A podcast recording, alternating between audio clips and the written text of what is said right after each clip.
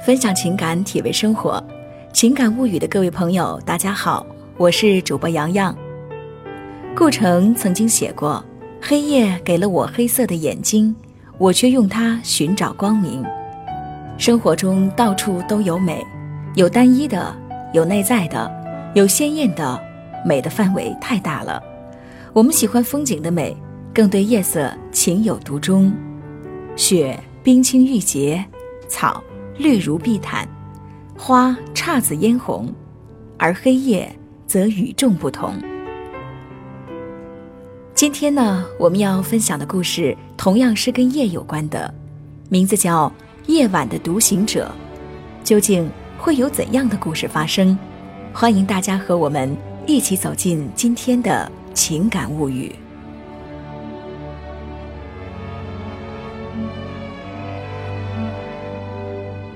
夜色以它特有的宁静笼罩着整座城市，它来的悄然无声，让我在不知不觉当中接受了它的一切。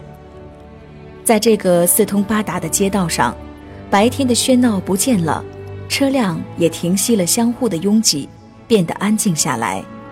整座城市渐渐的要睡去了，只有路边的街灯依然发着黄光，孤独的站在那儿。静静地守护着什么？我站在窗口，就这样居高临下的看着，看着几家的灯火逐渐的熄灭，沉睡在这夜幕之中。在这个月朗星稀的深夜，城市睡去了，一切都寂寥无声。没有睡的是我，还有那点点的繁星，一闪一闪的偷看着大地。繁星犹如颗颗的石子，在我的心上敲击出跌宕的音符，让我的心难以平静。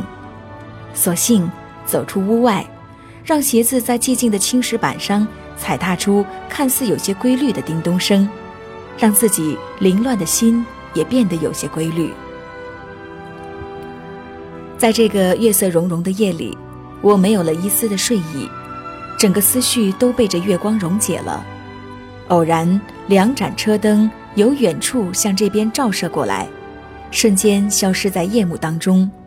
就在这瞬间的一闪，让我忽然明白了内心的那份凌乱，让我想起了一个在山路上终日爬行的你。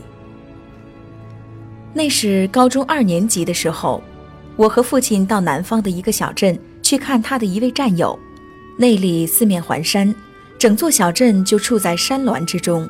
通向外界的只有一条窄窄的蜿蜒的山路，看着车子缓缓地爬行，我的心也被揪了起来，眼睛睁得大大的，就连呼吸仿佛也在那一刻停止了。终于，车子安全地停在了山脚。当见到伯父的那一刻，我才长出了一口气，身子发软地向后倾斜一下，还好没有倒下。伯父笑着和父亲说着，而我只顾在那儿四下看着，心还在一片云雾里。当晚我们就住在了伯父家，由于我认床，怎么也睡不着，身子来回的翻滚着，把竹床弄得咯吱咯吱的响，蚊帐更是让我感到闷热，索性悄悄地走出屋外。记得当时就是这样一个月色融融的夜晚，夜空幽蓝。忽然，远处的山间小路上，飘过来一盏橘黄色的灯笼，明明暗暗，四一女子沿着陡峭的山路迤逦而行。天哪，是谁家的女子敢在夜里独行，扰乱了这夜的宁静？灯影临近，模糊中看见一个年龄不大的女孩子，身后背着一个竹篓，转眼间消失在前方不远处。一切。又恢复了宁静，只有被偶然惊起的飞虫还发着微弱的声响，而我的脑子里都是那灯和那影子。第二天清晨，我就迫不及待地告诉伯父我昨晚看到的一切。伯父告诉我，那个女孩子今年十二岁，妈妈常年患病在床，父亲又到外面打工不在家，所有的家务都在她一个人的身上。每天还要到山上给妈妈采药，每天都会很晚才回来。那他不上学吗？山里的女孩子都不上学的，稍大一些就嫁出去当婆姨了。听到这儿，我没有讲话，内心一阵阵的发冷。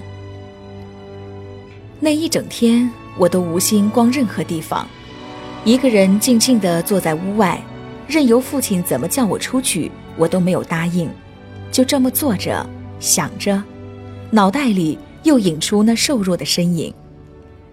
好不容易又到了晚上，我干脆没有躺下，一直静静的等着，在心里莫名的盼着。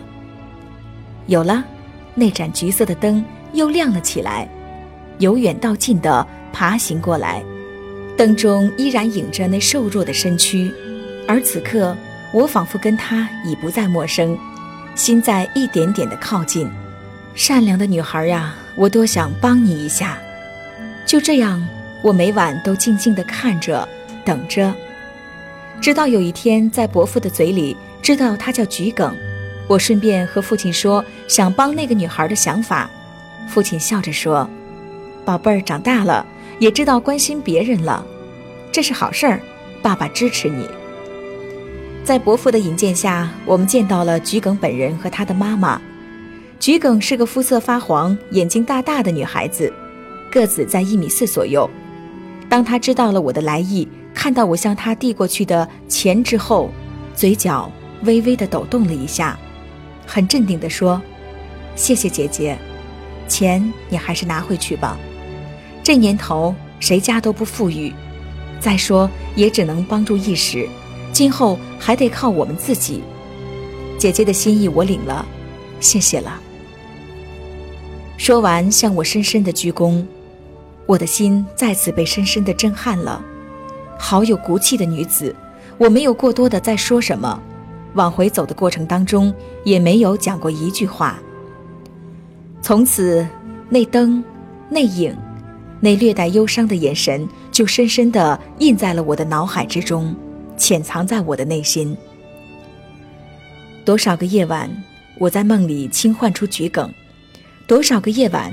我的心里燃起了那盏橘色的灯，依然月朗星疏，依然夜色宁静，而我的心却在有着灯光的山路上独行着。